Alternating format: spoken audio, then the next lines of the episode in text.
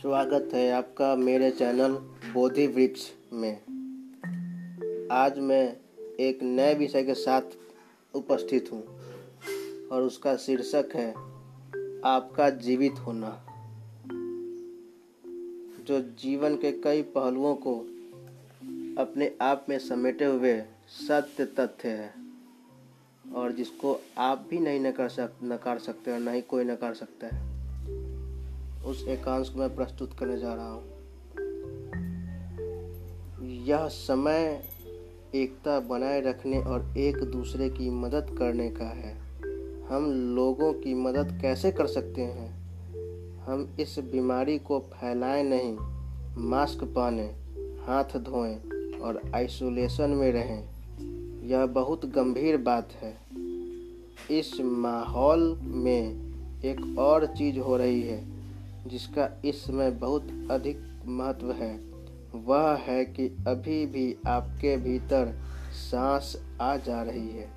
इसका अर्थ हुआ, जिसने सारे संसार की रचना की है, वह शक्ति अभी भी आपके अंदर विद्यमान है। आप अभी जीवित हैं, चाहे कितनी भी समस्याएँ आए, आप इस बात को भूलिएगा नहीं जब तक आपके पास एक भी सांस है, आपके अंदर हिम्मत है, आप कुछ कर सकते हैं और जो कर सकते हैं वह कीजिए। यह समय शांत होने का है। कई लोग बोर हो जाते हैं। हमारे कितने भाई बंधुओं ने इसे फैलाने की कोशिश भी की। इसे आप साजिश भी कह सकते हैं। लेकिन वे कामयाब नहीं हुए। अपने साथ और दूसरों के साथ नहीं, क्योंकि वे अपने को नहीं जानते। जैसे बच्चा जब मेले में जाता है तो कभी गुब्बारे देखता है तो कभी कुछ और। साथ ही उसने एक उंगली भी पकड़ी हुई होती है। उस उंगली को पकड़ना बच्चे के लिए कितना ज़रूरी है, वह यह भूल जाता है। लेकिन आप उसका हाथ पकड़ना नहीं भूलते। उसका ध्यान भटकते भटकते कहीं गुब्बारों पर जाता है तो कभी खिलौनों पर तो कभी खाने पीने के सामानों पर जाता है तो कभी मेले में झूले पर। और इस तरह वह उस उंगली को छोड़ देता है।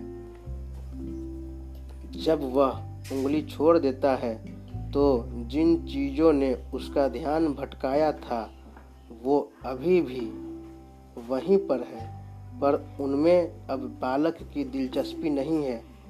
ओह, उसको एहसास ही नहीं होता कि हो गया और फिर वह खो जाता है। जब उसे खोने का एहसास होता है तो वह अपने माता पिता को देखने की कोशिश करता है, खोजने लगता है और न मिलने के कारण वह रोने लगता है। लेकिन तब बच्चे का क्या हाल होता है, आप अच्छे से जान सकते हैं। आप मन के पीछे, दुनिया के पीछे क्यों भाग रहे हैं, यह दुनिया मतलबी है। जिस दिन आप इसका पीछा करना छोड़ देंगे, इसके पीछे भागना छोड़ देंगे, यह आपको छोड़ देगी। आप अभी जीवित है, इस खबर को भी सुनिए और इसे जहाँ तक हो सके फैलाइए।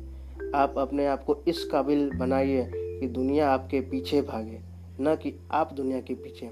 इसके क्या मायने हैं, इसको भी समझिए, क्योंकि यह एकदम ताज़ा खबर है। इसे मत भूलिए, आगे बहुत कुछ होना है, पर इस समय जो कुछ हो रहा है, उस पर भी ध्यान देना बहुत ज़रूरी है। यह समय की दरकार है। आशा करता हूँ दोस्तों, आपको ये पसंद आया होगा और ये समझ भी आया होगा। आप हो सके तो इसको लाइक करिए शेयर करिए और बहुत जनों तक फैलाइए। जय हिंद।